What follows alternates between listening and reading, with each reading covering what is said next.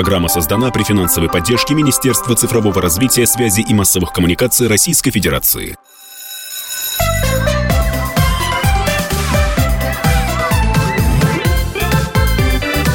Родительский вопрос. Здравствуйте, друзья! В эфире «Родительский вопрос». У микрофона Мария Баченина и Александр Милкус. Саша, приветствую вас. Здравствуйте, всех поздравляю с наступившим новым 2024 годом. Думаю, что праздники прошли успешно, и теперь можно поговорить, наверное, серьезно про родительские вопросы. И поговорим мы сегодня, Маша, представляет. Заместитель губернатора Томской области по образованию, молодежной политике и цифровизации Наталья Киселева у нас в гостях. Наталья Александровна, давно, давно пожаловать. Добро пожаловать. Да. Здравствуйте. Здравствуйте, Мария. Здравствуйте, Александр. Рада вас приветствовать в новом году и всех радиослушателей тоже. Ну, давайте, э, раз мы уже уходим от каникулярной темы и потихонечку входим в третью длинную четверть обучающую. Знаете, э, у вас должность и цифровизация. Это с одной стороны. Цифровому развитию. Цифровому. Цифровому развитию. Да. А вот э, как уживается понятие цифровое развитие с решением, которое было принято незадолго до окончания 2023 года об э, изъятии и вообще неиспользовании телефонов, вообще планшетов и всяких мобильных средств связи в образовательных учреждениях? А, ну, вы знаете, очень много разных мнений на этот счет и у родителей, и у учителей. И я сама в бытность учителем активно использовала в определенные темы определенные уроки мобильные телефоны, планшеты, для э, работы в группах, для организации работы в группах, для э, решения каких-то проектных задач, где нужно было получить оперативную информацию, зайдя в интернет, и это было гораздо удобнее сделать в кабинете математики, а не переходить каждый раз и смотреть, есть ли окна в кабинете информатики свободные, чтобы провести вот такие проектные уроки там. Тем более, что обычно кабинеты информатики все-таки очень сильно загружены. А, но вот, тем не менее, на самом деле, если говорить про постоянное использование мобильных телефонов и про ту идею, которую а, законодатели сейчас взяли в основу а, для того, чтобы вывести вот это а, предложение о запрете использования мобильных телефонов, она немножко другая. Идея в том, чтобы ученики рационально расходовали, с одной стороны, учебное время, потому что сейчас ни для кого не секрет, что как в театре актеры говорят о том, что они находятся в постоянной борьбе за внимание зрителя с гаджетами, так и на уроке в школе учитель находится в постоянной борьбе за внимание учеников с теми же самыми гаджетами. И на самом деле это не профильная функция учителя бороться, и понятное дело, что э, в телефоне, в интернете в играх, в социальных сетях, куда заходят ученики, там интереса гораздо больше, чем иной раз там, на математике при решении темы квадратные уравнения через дискриминант. Научить-то надо как раз этому. И вот здесь это одна из задач, как раз попытаться переключить внимание ребят в той действительности, которая сейчас у нас есть, именно на учебный процесс. Для того, чтобы урок не становился, кроме этого, еще и, а, ну, скажем так, прерывом а, каких-то увлечений а, во время перемены используемых учениками. Ну, потому что неоднократно звучит уже сейчас мысль, что э, ребята на переменах сидят, играют в мобильные телефоны. Нет таких проблем, как раньше, когда ученики бегали по коридорам, и их не могли остановить. Они вышли из урока, сели в коридор и опять же общаются между собой в социальных сетях, играют в игры. И а, получается, что звонок на урок становится какой-то определенной стрессовой ситуацией потому что нужно оторваться от этого увлечения, от этой игры, от удовольствия, которое они получали в общении в социальных сетях, и вернуться в класс для занятий. И э, мы видим о том, как быстро сейчас и стремительно среди подростков развивается зависимость от гаджетов, от телефонов, и они стремятся постоянно заходить туда на уроках. И вот, собственно говоря, какие-то меры такие нужно было принимать. Э, может быть, это чересчур категоричное, может быть, на уровне договоренности. И я тоже говорила неоднократно о том, что здесь, кроме законодательных инициатив, должна быть система правил и договоренностей а, с учениками, с родителями и с учителями о том, почему, для чего и что происходит и что делается. Вторая сторона вопроса которую а, озвучивают при принятии этого закона, это а, защита учителя, потому что мы сейчас видим, какое количество атак, а, когда а, ученики провоцируют учителей на высказывания, провоцируют учителей на поведение, срывают уроки, записывают все это на видео, выкладывают в сеть, и в этой ситуации, а, ну, как бы вот категоричность я бы даже поддержала, потому что действительно учитель сейчас находится а, в слабой позиции и в позиции незащищенной. И а, если есть возможности, есть инструменты действительно попытаться сделать так, чтобы поднять статус учителя, его больше успокоить, скажем так, в той деятельности, которую он делает основной, ведущий, то это хорошее предложение. Вот по опыту томских школ, из того, что я вижу, да и по опыту российских школ, эта практика отказа от использования мобильных телефонов во время уроков уже давно присутствует. Во многих кабинетах висят интересные, или висят, или стоят интересные сделанные ячейки, э, камеры хранения условные такие для мобильных телефонов. И ребята знают, заходят э, сразу складывают эти мобильные телефоны, потом забирают в конце урока. Ну вот вы сказали Наталья фразу, что угу. нужно... Ну давай, Маш. Да, вот прозвучал глагол «договариваться». А, и мне сразу это зацепило. Договариваться о чем, э, с кем, кому. Вот э, вы сказали, это предмет договоренности, помимо там запретов и, и разрешений. Да, я хотел Договор... вопрос Маши продолжить.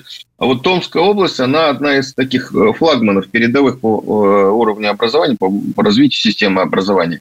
У вас будет какое-то, или, может быть, уже есть какое-то централизованное решение, рекомендации для э, образовательных организаций области по вот исполнению этого закона. Ну, действительно, э, повесить во всех классах вот эти ячейки или там завести ну, не знаю, камеры хранения, или просто договориться, что дети будут держать э, свои гаджеты в портфеле. Ну вот, видите, вы как раз и начали, по сути, отвечать на вопрос Марии о том, о чем же договариваться в связи с принятием этого закона. Договариваться, где и как будут находиться мобильные телефоны. Понятно, что ребята их берут с собой, когда идут в школу, и у многих, и мы видим, что больше 90% а, школьников используют социальные сети, имеют активные аккаунты в социальных сетях, и, а, соответственно, мобильные телефоны и не, не только для оперативной связи с родителями. И понятно, что сейчас будет вырабатываться внутри образовательных организаций, внутри образовательных систем регионов и муниципалитетов система договоренности о том, где будут храниться, как будут храниться мобильные телефоны, каким образом будет происходить а, вот эта вот процедура, а, ну, скажем так, а, отложить телефон, убрать телефон, как будет происходить разъяснение вот этих законотворческих норм, которые сейчас были приняты. И да, мы такие порядки и правила вырабатываем, мы смотрим на те практики, которые уже есть в томских школах, на те практики, которые есть и а, в нашей стране обсуждаем вместе с родителями, вместе с учителями, с руководителями школ и готовим порядок договоренностей вот таких, как уже будем реализовывать этот закон с января. На сегодняшний момент то, что делается сейчас в системе образования Томской области, это информирование. Законопроект был а, принят, и, а, соответственно, нужно проинформировать об этом, об изменениях, которые есть, и родительскую общественность, учеников, и школы, учителей, муниципальные управления. Информируем через каналы, которые нам доступны, в том числе через мой телеграм-канал, который я веду как заместитель губернатора, через социальные сети департаментов, через социальные сети школ, о тех новых веяниях, которые, получаются у нас, принимаются в законодательстве сейчас. Ну, то есть вот ну, процесс информирования, он как раз до конца декабря и продлится. Ну вот смотрите, э, я не так давно встречался с московским медиапедагогом, мы как раз тоже обсуждали цифровизацию и использование новых инструментов медийных и доступ к гаджетам детей. И два педагога очень раздраженно прямо синхронно мне сказали, а что мы можем сделать? Вот мы подходим к ребенку, ребенок, подросток, э, держит в руках гаджет. И я им говорю, положи его, спрячь и так далее. Он говорит, не буду. Что вы мне сделаете? «А, это моя собственность. Отобрать вы ее не имеете права. А делать мне замечания не имеете права. Вот. И э, вот два педагога прям, с одной стороны, с очень такой эмо, эмоцией сильной мне это говорили, и с другой стороны, с, рас, с растерянностью. Вот что можно Меня просто сделать? поражает. А, еще бы тут не было эмоций. Я сижу, просто слушаю это, и у меня руки чешутся. Ну, как бы, ну, ну правда, я в шоке. Нельзя. Нельзя. Ну, Саш, ну серьезно? Ну вот, а вот это не имеете права. Ладно, молчу. Но современные школьники, они хорошо знают свои права. Обязанности только не знают а, вечная дискуссия о том, знают школьники права или не знают школьники права. А современные школьники а, знают те права, которые хотят знать на самом деле. И, собственно говоря, также относятся к обязанностям. А, вопрос а, вы задаете, Александр, очень правильный и очень точный в том, какие будут механизмы по а, реализации данного законопроекта. Потому что одно дело прописать законопроект, а потом за ним дальше будет следовать цепочка событий, механизмов, что получается при нарушении, как выявлять нарушение, как доказывать это нарушение. И вот это как раз опять и есть, возвращаясь к тому, с чего мы начали сегодня, к той системе договоренности. Потому что здесь должны быть определенные нормы, прописаны в устав каждой образовательной организации. Что происходит э, на, за нарушение устава? То есть нужно будет посмотреть и еще раз вернуться. Потому что в законопроекте формулировка очень точная. На запрет мобильных телефонов, радиоуправляемых, да, там получается, средств связи в процессе реализации образовательной программы. В образовательную программу входит урочная система, система мероприятий школы, система внеурочной деятельности. А дополнительное образование – это отдельная другая программа, и про нее ничего не сказано как раз. На самом деле, то есть тоже нужны будут разъяснения. Итак, мы разговариваем с заместителем губернатора Томской области по образованию, молодежной политике и цифровому развитию Натальей Киселевой. Небольшой перерыв, и после перерыва вернемся.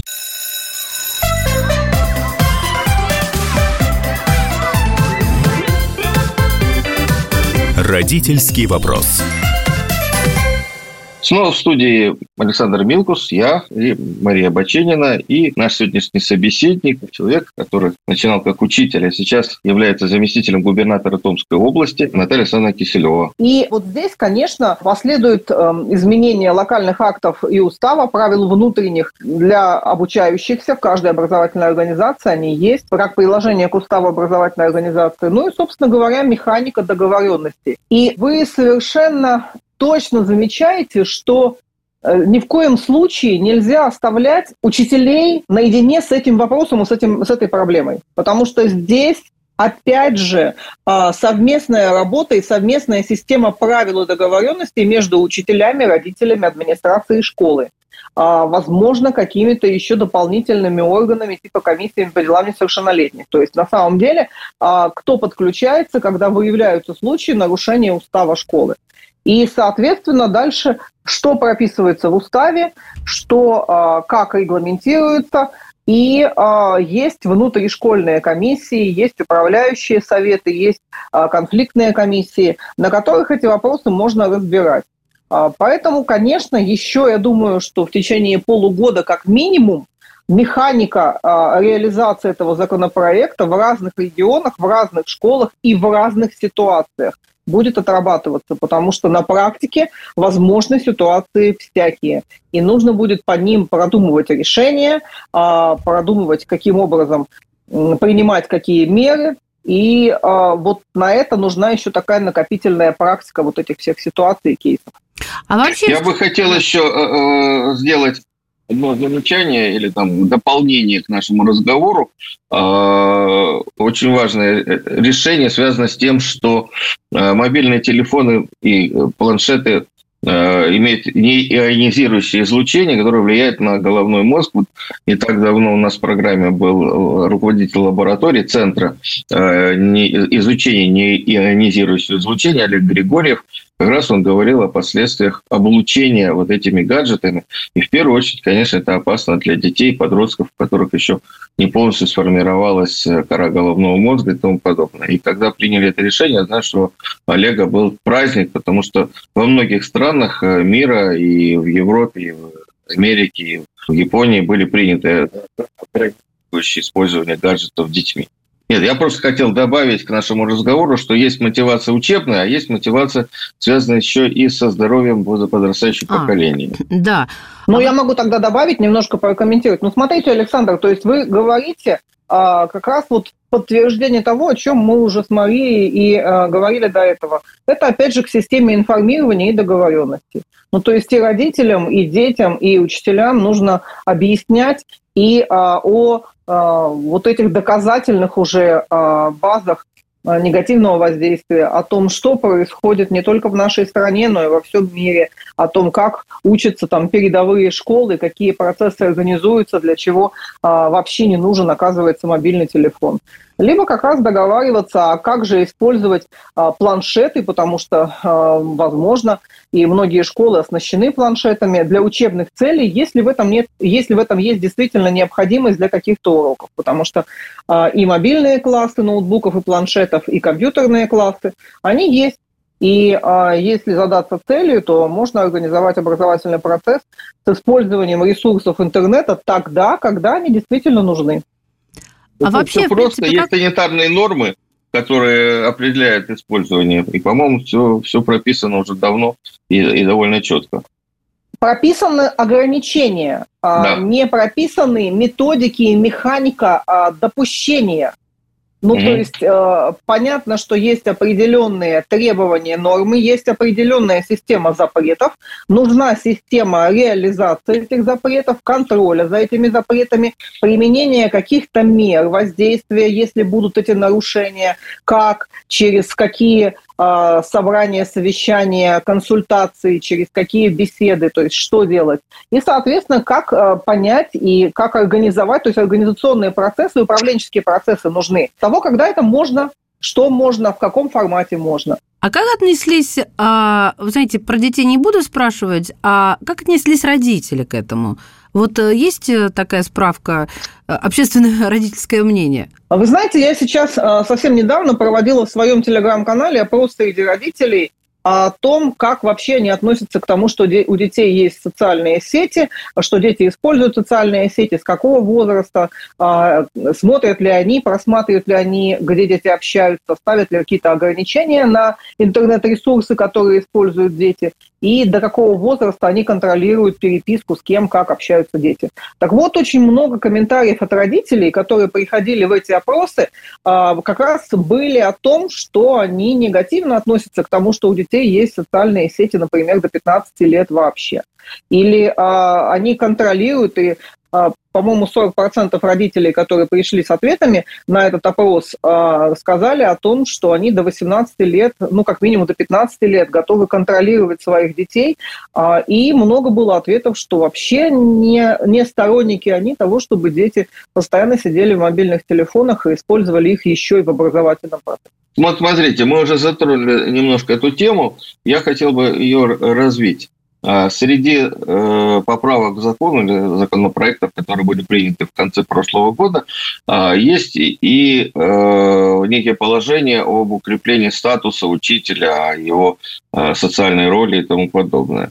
А, но у меня вот вопрос, а можно ли законом там, потребовать, чтобы учителя уважали, чтобы учителя любили, чтобы учителю не делали пакости школьники и, э, родители тоже.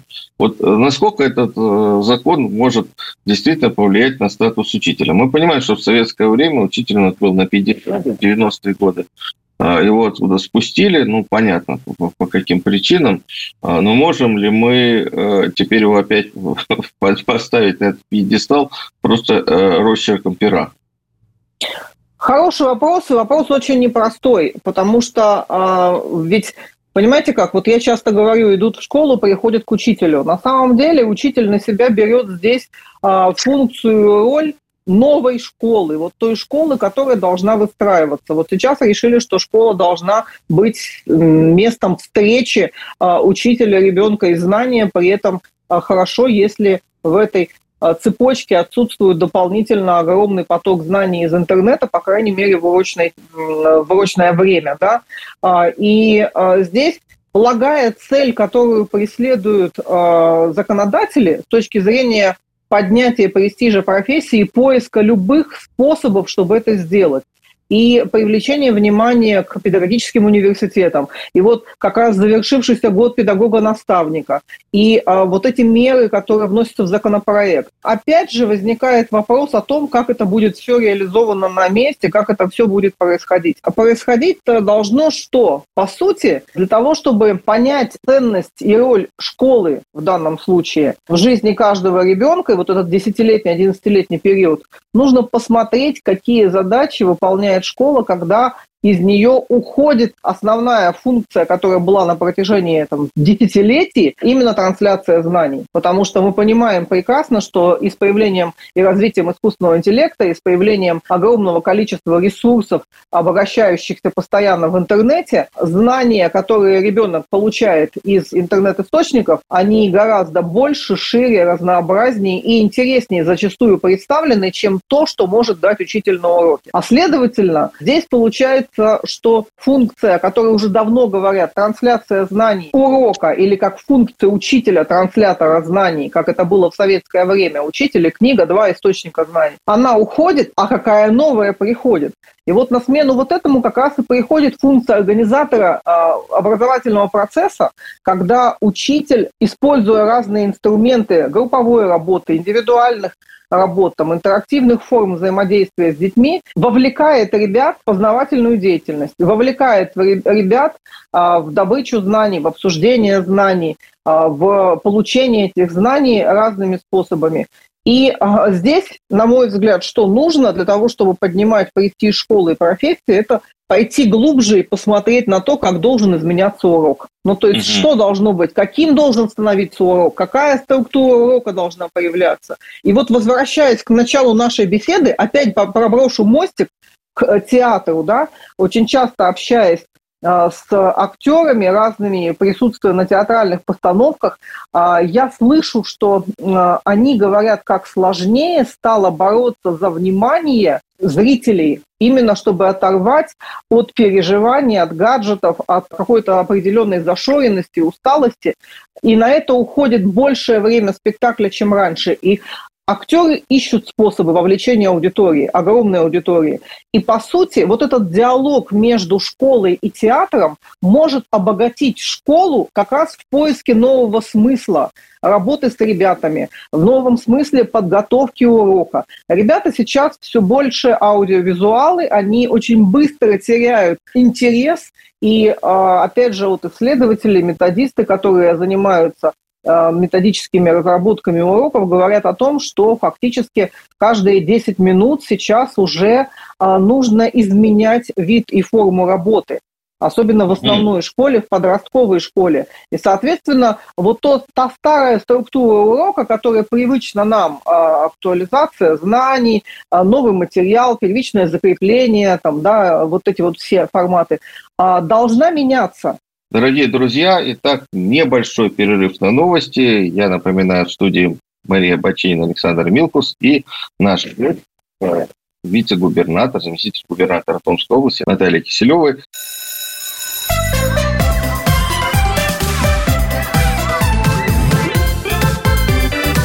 Родительский вопрос.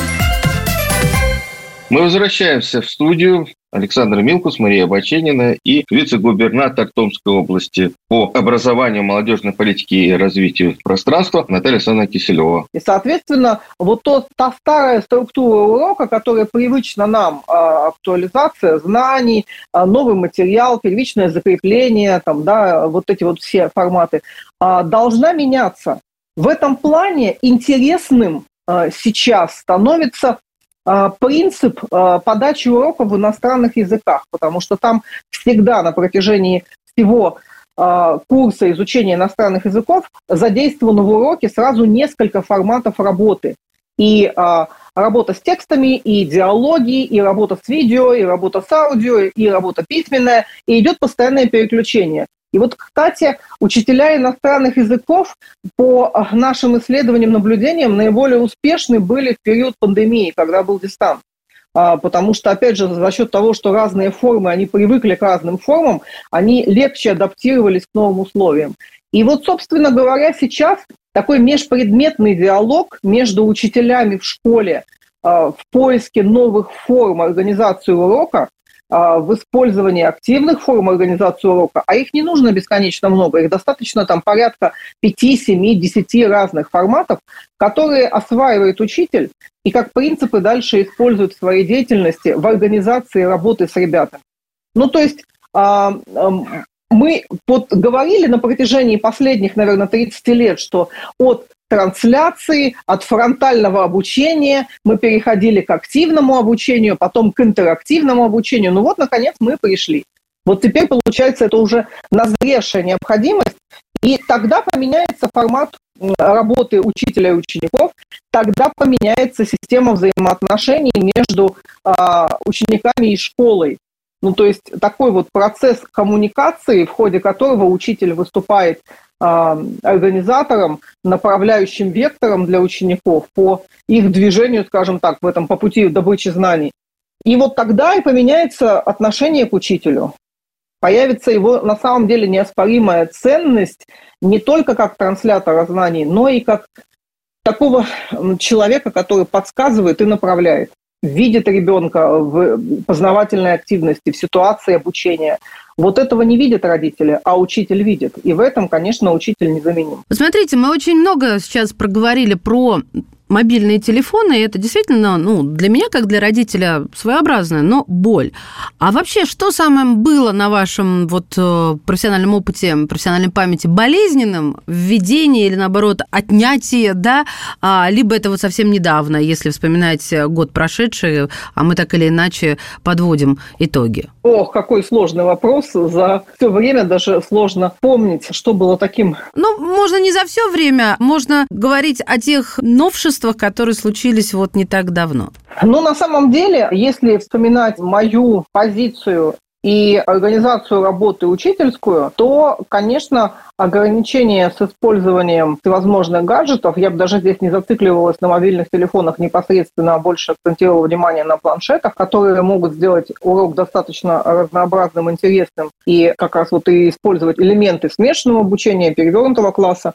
Вот это вот очень болезненно воспринималось, потому что этот разговор-то идет уже давно. Вот эта беседа была, просто сейчас это законодательно закрепили. Ну хорошо, знаете, вот мы много раз в программе говорили, но все-таки, мне кажется, очень важно проговорить о том, что прямой связи между цифровизацией развитием цифровых технологий и доступом к э, гаджетам во время уроков нету. Об этом говорит и министр просвещения Сергей Сергеевич Коровцов, и вы говорите, но мне кажется, очень важным еще и в нашей программе еще раз акцентировать, потому что у многих в голове понятие цифровизации образования и введение, там, использования мобильных телефонов, планшетов на уроках – это одно и то же понятие. Вот если смартфоны отнимут, то и цифровизация становится. Да ну нет, конечно, так нельзя утрировать. И на самом деле, вы знаете как, и опять же есть еще вторая сторона, что если смартфоны отнимут, то мы все вернемся к пещере и к каменному веку и будем изучать то, как и раньше наскальную живопись.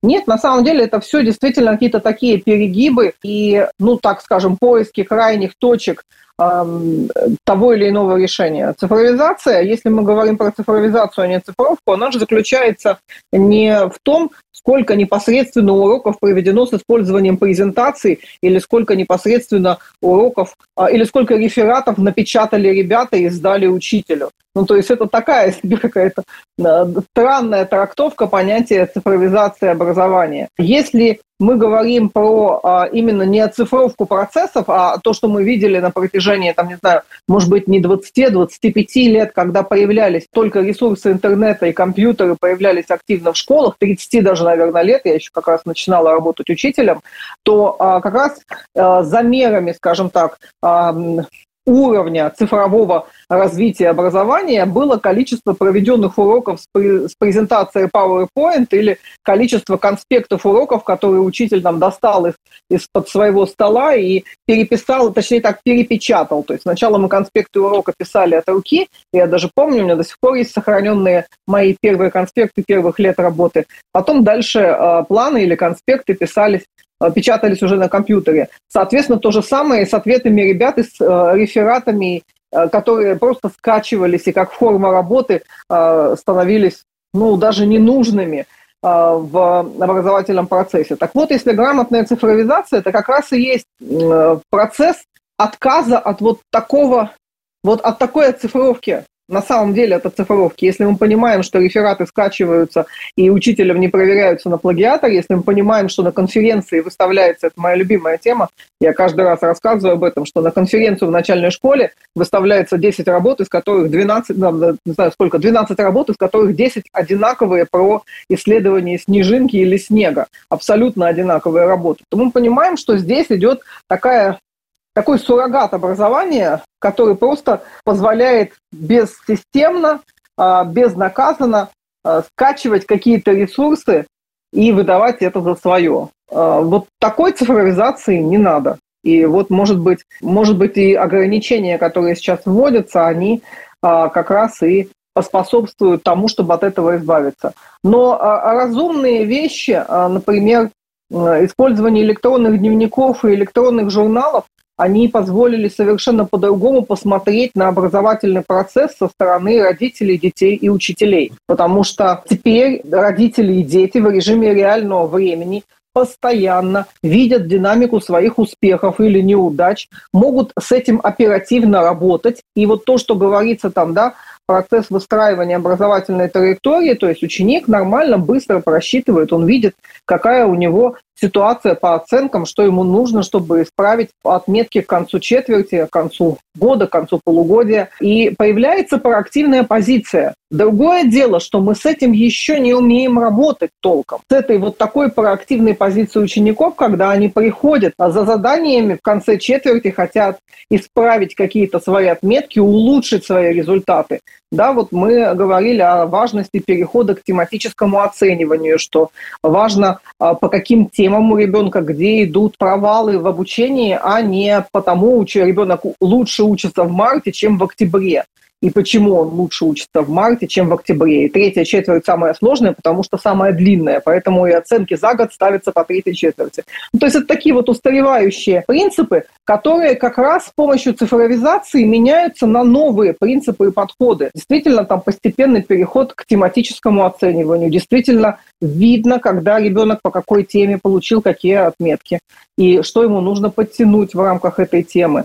Действительно видно, когда внутри темы можно определять, какие варианты, формы, форматы работы можно использовать, чтобы оценить работу ребенка в этой теме. Действительно, если появляются задания с автоматической проверкой, которые позволяют не как постоянная система заданий, а как определенный формат и вид работы в какой-то теме проверить оперативно знание тех же самых формул или применение формул в разных ситуациях. Очень удобно, если это выполняется с помощью заданий, тестов с автоматической проверкой. И здесь, конечно, вот такие разные инструменты цифровые, помогают и позволяют, и двигают, и толкают нас к тому, чтобы по-другому выстраивать систему управления образовательной организацией. Потому что сейчас, общаясь часто с директорами, э, с заместителями директоров, я спрашиваю о том, какие формы отчетов они собирают. Ну, то есть, да, там э, вечная боль и тема, что у нас учителя завалены отчетами. На самом деле, если ситуацию проанализировать, то отчетов больше у заместителей директора сейчас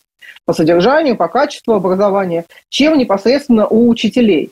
И э, вот здесь вопрос, какие отчеты собирают, какие отчеты они получают из э, электронных дневников и систем, и как они дальше с этим работают. Но мы прекрасно все понимаем, знаем, что большее количество ошибок контрольных по русскому языку – это в прописании безударных гласных. Мы знаем о том, что больше всего в математике ошибок вычислительных. Но дальше-то что? Что мы с этим делаем, понимая это? И вот это как раз и есть возможности, которые открывает нам цифровизация, потому что автоматические отчеты посмотреть по контрольным, по качеству образования, по динамике результатов ребят, как она снижается от года к году, от четверти к четверти, позволяет больше уходить не в статистику, а в прогноз, в управлении. Этому нужно учиться. Аналитика в образовании недостаточно. И управление на основании данных, ну, это, скажем так, только то, куда мы начинаем двигаться и идти. И снова небольшой перерыв. Я напоминаю, что мы разговариваем с заместителем губернатора Томской области по образованию, молодежной политике и развитию цифровизации Натальей Александровной Киселевой. Напомню, что Наталья Александровна начинала как учитель математики и вот теперь руководит системой образования целого региона.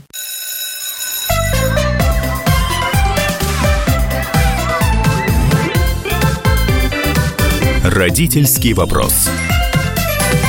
Мы снова в студии. Александр Милкус, Мария Бачинина и Наталья Киселева, вице-губернатор Томской области, человек, который курирует направление образования, молодежной политики и цифровизацию системы образования. Пока мы только собираем огромное количество этих данных. Есть отдельные успешные попытки в регионах, в системах региональных, на федерации, но пока вот так вот только мы еще в начале пути, я бы сказала. А, Наталья Александровна, раз мы говорим все-таки с заместителем губернатора Том, Томской области, а Томск, мы знаем, это такой э, активно развивающийся в области, в сфере образования регион и большой студенческий центр. А скажите, пожалуйста, вот, э, мы понимаем, что выстраивается единая или выстроена уже единая федеральная система, но все-таки каждый регион, каждая область, республика развивается по-своему, учитывая свои вот вы не так давно стали вице-губернатором, но я знаю, что изменения в системе образования э, происходят. Вот основные векторы, куда уходит, э, идет э, тема образования Томской области, вы, наверное, уже для себя определили. Я знаю, что соединили да, систему управления общими образовательными учреждениями и СПО средними профессиональными. Да?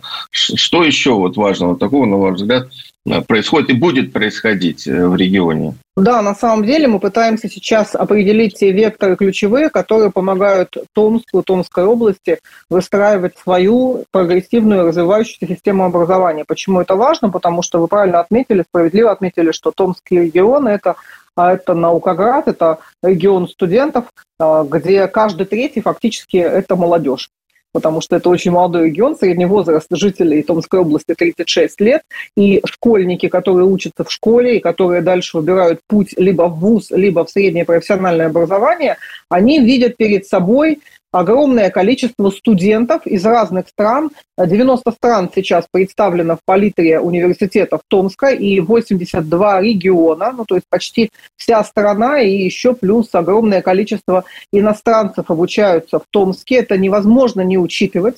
Это очень сильно влияет и на молодежную политику, очень сильно влияет на образование. А, при этом, на самом деле, если говорить про томичей, а, коренных, которые живут и растут и учатся в томских школах, то 68% а, предпочитают идти не в вузы, а в систему профессионального образования. И это очень серьезный показатель для вузов, потому что, по сути, вузы сейчас а, в позиции конкуренции находятся с СПО и очень серьезной конкуренции. При том, что приток студентов в вузы а, из нашей страны и из других стран огромный, свои выбирают путь долгий, скажем так, быстрее получить профессию, быстрее выходить на рынок труда. Поэтому, конечно, а, наша задача сейчас выстроить систему а, в подростковой школе, в основной школе, в седьмом, восьмом, девятом классе а, профориентации и разъяснения профпроб всевозможных для ребят таких, чтобы мы могли помочь и школьникам, и их родителям сделать правильный выбор потому что а, в регионе шесть серьезных а, ведущих а, вузов уровня страны, из них пять сейчас в приоритете 2030, они вступили, победили. И, ну, то есть это серьезные вузы и такая палитра студенческой общественности всей.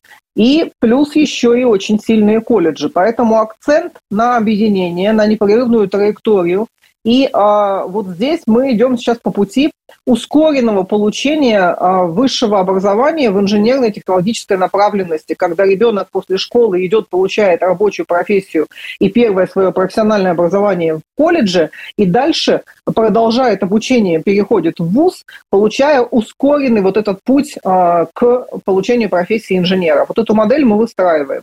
Естественно, сейчас большая роль отводится выливанию, включению молодежи. И мы видим, как устаревают управленческие больше кадры, чем педагогические кадры в Томской области. И понимаем, что для нас классические университеты, все профильные университеты, которые есть в регионе, это, кроме даже самого педагогического, который тоже в регионе есть, это возможность привлечения э, сильных, хороших кадров и к управлению образовательными системами, образовательными организациями, и к педагогической деятельности.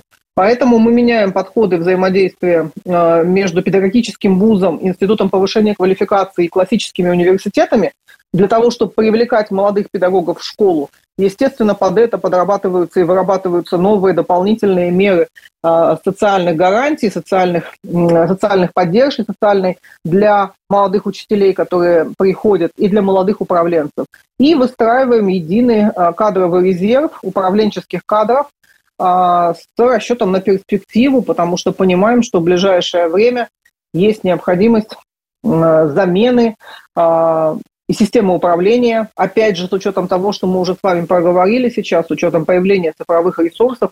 А если говорить про Томскую область, то система аналитики данных в Томской области на основании тех ресурсов, которые там есть, выстроена очень серьезная. И система вот такого персональной траектории обучающегося на протяжении всех лет не только со сбором данных, но и с аналитической работой, и с э, прогностической работой, она на самом деле очень хорошая в Томской области, и ее э, как раз вот мы используем для выстраивания дальнейших процессов. Э, естественно, идет оптимизация структуры управления, по пути выпрямления, скажем так, прохождения информации, сокращение количества точек, через которые проходит информация. Там, да, как э, департамент образования одного, второго был, э, дальше департамент города, депар... школа, директор школы, дальше уже замдиректор, учитель. То есть, чтобы сигнал прошел от уровня региона до уровня учителя, есть очень много ступеней прилавления.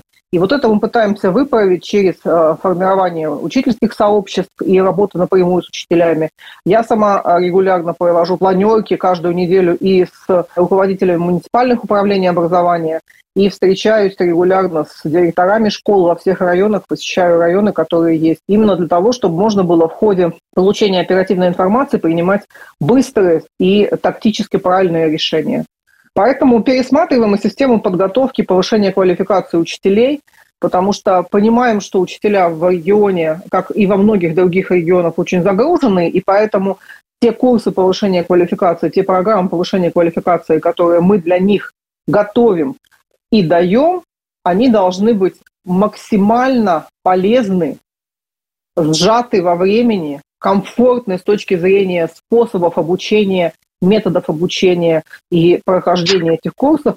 И вот эта система как раз она и будет одной из наших задач на ближайший год. И увеличиваем, ну, скажем так, меры поддержки учителей в их педагогической и методической деятельности за счет а, большого количества мероприятий и конкурсов, где учителя в регионе могут участвовать, получая непосредственно за свои результаты и результаты своих детей стимулирующие меры а, материального и нематериального характера. А, вот это есть в регионе, сейчас активно мы развиваем большое количество грантовых конкурсных программ для учителей в течение года, которые проходят и по методической работе, и по педагогической деятельности, по преподавательской деятельности, которые имеют за собой финансовое сопровождение в виде премирования по результатам участия.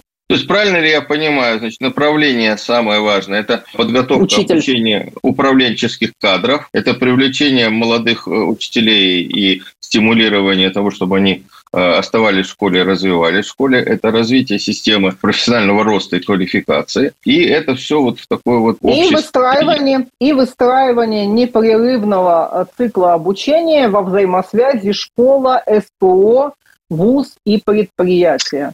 Вот эта угу. вот цепочка непрерывная выстраивается. И я не могу сказать, что это линейная цепочка, потому что школа СПО предприятия, успешные практики сейчас реализуются, и Томская область, наверное, лидер в агропромышленном направлении, в этом в, агро... в сельском хозяйстве, где из школы ребята уже выходят в колледже, понимая, а где они дальше хотят работать, и имея с первого курса уже понятные заключенные договоры, предприятиями. И э, это все уже ребенок понимает через систему доп. образования в школьном курсе, которая выстраивается с основной школы, даже где-то с начальной школы. Это практика, это опыт взаимодействия школы, колледжа и предприятия очень хорошо выстроен э, в Томской области. И мы сейчас как раз и включаем вузы, потому что многие колледжи ведут не только обучение по программам среднего профессионального образования, но и вовлекают в научно-исследовательскую деятельность. И так студенты агротехнических колледжей выполняют серьезные исследования в генной инженерии, имея хорошую базу для этого. И школьники также приходят с исследовательскими и проектными работами не всегда в ВУЗ, приходит в колледж. Спасибо большое. Я хотел пожелать, чтобы в новом году вот планы стратегические, которые есть у команды управляющих регионом, сбылись и воплотились в жизнь. Ну и, конечно, это мечам и жителям Томской области, как и всем жителям нашей страны, хорошего успешного Нового года и интересных а, проектов, связанных с развитием системы образования, потому что в них включаются а, все. Спасибо большое, Наталья Александровна. Я напомню, что с нами сегодня а, беседовала и с вами, и с нами Наталья Александровна Киселева, заместитель губернатора Томской области. Родительский вопрос. Программа создана при финансовой поддержке Министерства цифрового развития, связи и массовых коммуникаций Российской Федерации.